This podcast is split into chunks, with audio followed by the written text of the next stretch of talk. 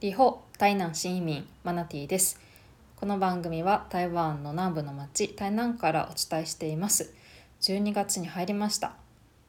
台湾もまあ私が住んでいる台南もですね徐々にこう寒さが増してきているような感じで平日最高気温が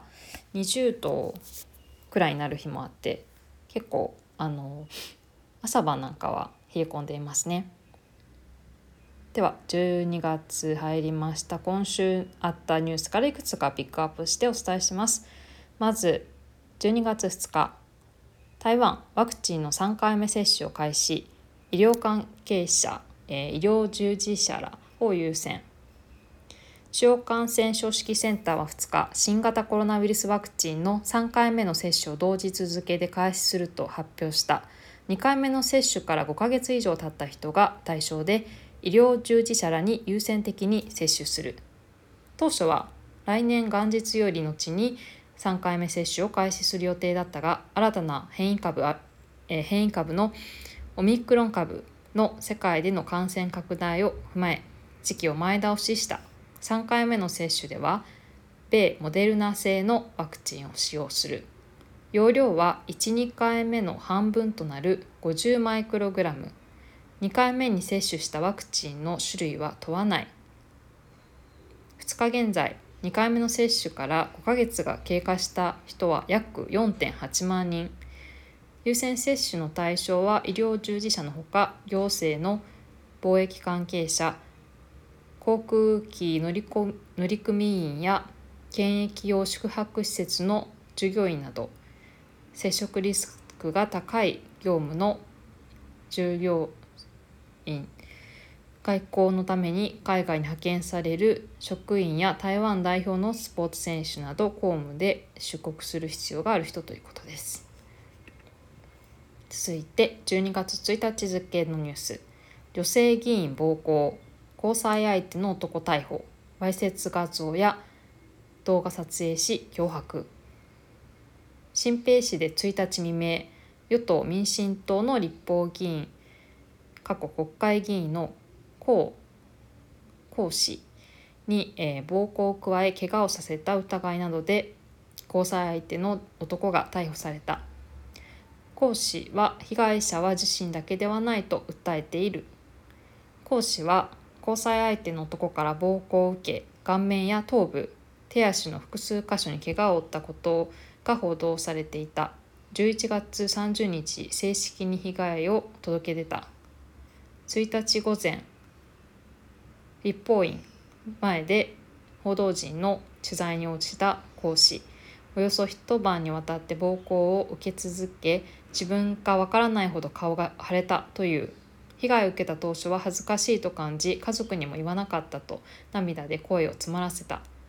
男はわいせつな画像や動画を撮影しており脅迫されそうになったとも明かした他の女性のデータも保存されているという。台湾新兵地方検察省によれば男は傷害や監禁強要などの疑いが持たれている。家宅捜索も行われ男の携帯電話やタブレット端末 USB メモリーなどが押収された。自身が最後の被害者であれば後継になるとも語った講師。事件を通じ手を差し伸べてくれる人もいることをより多くの女性に知ってほしいとの考えを示した。ということで、まあ、関連記事として、えー、女性国会議員交際相手から暴行次の被害者出したくないという記事が、えー、出ていましたけれどもあの、まあ、自分だけじゃないのでという思いもあって、えー、という、まあ、報道陣の取材にも、えー、応じているという結構立派なあの方だなというふうに思います。結構 SNS なんかであの怪我の写真とかもあのなんか出ててかなり今週一番ホットだったニュースかもしれないですねこちら。はい。続いて12月1日付。YouTube 台湾で今年度最も再生された動画はモルカー。動画投稿サイト YouTube は1日今年度台湾で最も再生された動画や人気 YouTuber などを公表した。台湾で再生回数が最も多かったのは人気アニメ「ぷいぷいモルカー」の第1話だった。同サイトは新型コロナウイルスの影響下で癒される内容の動画が注目を集めたと分析している。今年1月から11月までの統計最も再生された動画では同一の創作者やチャンネルからランキングに選出されるのは1作品のみとされた。再生回数が多かった音楽動画の上位10位には映画やドラマの主題歌挿入歌が複数入ったほか日本の音楽ユニット yoasobi の怪物が9位だった。元 AKB48 チーム TP のアベマリアのチャンネルアベマリアが、えー、今年今年度のチャンネル登録者数が少なくとも前年同期比で200%増だったとして急速に登録者数が伸びた YouTuber の2位に入った。人気みたいですね今台湾で。続いて野球のニュースです。12月2日付のニュース。中心台湾シリーズセース。元阪神。林ウェイズが監督就任1年目で V 台湾プロ野球の年間王者を決める台湾シリーズは1日。南部台南市で第4戦が行われ中心ブラザーズが統一ライオンズを5対0で下し4戦全勝で11年ぶり8度目の優勝を果たした中心は親会社が変わり現在の球団名になった2014年から今年まで7回もシリーズに進出したが台湾一に輝いたのは初めて。指揮官就任1年目で栄冠を手にした元阪神のリン・ウェイツ監督は試合後すごく疲れたけどとても幸せだったとコメントし連覇を誓った。今シリーズでは日本プロ野球でのプレー経験がある中心投手の活躍が目立った。あ元阪神の方とかえっと元阪神や d n a 元西武の方なんかが、えー、活躍されしてたということで日本プロ野球での、経験を生かして台湾の、プロ野球で活躍している選手が結構たくさんいるようですね。ちょうどあの台南で試合やってたのであのあやってるで 近くを通った時にあ試合やってるなって結構人がいっぱいいるのは見えたんですけれど、えーまあ、中心というチームが勝ったということです。統一ライオンズ、えっと、中心ブラザーズと統一ライオンズが最後決勝だったみたいなんですが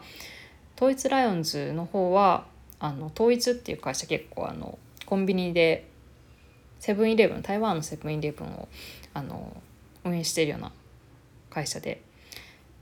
結構有名ですね。中心ブラザーズが勝ったらもしかしたらファミリーマートでなんか割引があるかもって聞いたんだけれどもどうでしょうか。続いて、えー、10月19日付のニュース。天朝上的魔術師が最多6冠。第56回電子金賞賞授賞式。台湾のテレビ番組の祭典第56回ゴールデンベルアワード、えー、電子金賞賞。授賞式が10月2日台北市の国府記念館で開かれた。天朝上的魔術師が最多6冠。連続ドラマ作品賞を含む最多6冠を制したのは天朝上的魔術師5名劇。中国読みだと「ウーミー」ですね。この、え、作家の連作短編集「歩道橋の魔術師」日本語のあのタイトル「歩道橋の魔術師」を原作とした作品で台北にかつて実在した複合施設中華少女中華商場を舞台に魔術師と子どもの交流を描いた。ドラマ制作にあたっては台北郊外に8,000万台湾元を投じて台湾ドラマ史上最大のオープンセットを建設し1980年代の中華少女を再現。ヤン・ヤーチェ監督がメガホンを取りミステリアスな魔術師をカイザー・チュアンが演じた電子金賞賞では連続ドラマ作品賞のほか同監督賞と新人俳優賞ドラマ番組撮影賞美術賞照明賞を受賞した。ヤン監督の金賞賞受賞は2002年以来19年ぶり。ヤン監督は監督賞の受賞スピーチで今日このステージに立てたのは裏方の数百人にも上るスタッフや役者の努力のおかげと感謝した。また私はドラマが好き。学校では教えてくれない恋愛をドラマは予習させてくれる。まだ直面していない老いや病気。死をドラマは先に見せてくれる。とドラマ作品への熱い思いを示した。一方プレスルームでの取材では失われたものを扱った同作の撮影では心に大きな負担がかかり撮影終了後に心療内科に通っていたことを告白。しかし今回の受賞で心が晴れたと喜んだ。ドラマを再び撮影したいかと聞かれると本当に消耗するんですよ。身体と心の両方でと本音を明かしつついい題材があれば撮ると話した。結構この記事長いので、えー、興味ある方は読んでみてください。続いて12月2日付のニュース。台湾の太平洋沖に軽石が漂着。海洋委員。生態系への影響まだない。小笠原諸島の海底火山噴火で発生したとみられる軽石が先月29日から台湾の太平洋沖で相次いで確認されている。海洋委員会は1日現時点では生態系への影響はないとの見方を示した。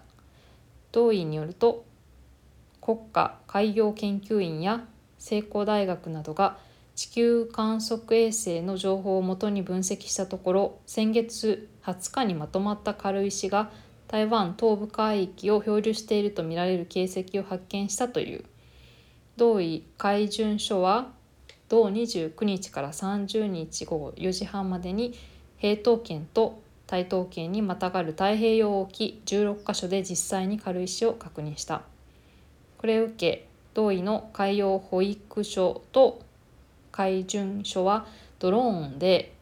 沿岸を空撮したほか実際に人員を派遣して状況の把握に努めた。同意によれば軽石の噴出量は不明だがシミュレーションの結果ではまだ多くの軽石が、えー、北西太平洋上にあり一部が西表島石垣島などに接近すると推測された。冬の季節風や海流の影響を受け相次いで台湾に近づく可能性も示されたとしている。これはあの日本で8月に観測された小笠原諸島の福,、えー、福徳岡ノ場というところで発生した海底火山の噴火の影響ですね。あの火山はあの明治以降で日本の国内最大規模とあの言われる噴火でしたのでたくさんのあの軽石が海にあの飛び散ってたということでそれがあの海流の影響で移動しているようなんですね。その一部が台湾の沿岸でも確認されたということです先月から。はい、あの海洋のあの潮の流れに乗ってこうぐるっとこう回ってまた日本の太平洋沿岸沿岸にあの流れていくんじゃないかなっていうような予測もありますし結構たくさんの軽石が流出し流出というかとあの飛んであのまあ、出ているということなので結構あの日本の沿岸なんかでも船の航行に支障が出たりしているということですね。続いて12月2日のニュース20年前に小笠原で放たれたカツオドリ台湾最南端で発見。台湾最南端の平東県のガランピで今年10月に見つかったカツオドリが20年前に小笠原諸島で放たれた個体だったことがその後の調査で分かった。海洋委員会海洋保育所が1日 Facebook で明らかにした。今後標本にされ教材として利用される予定。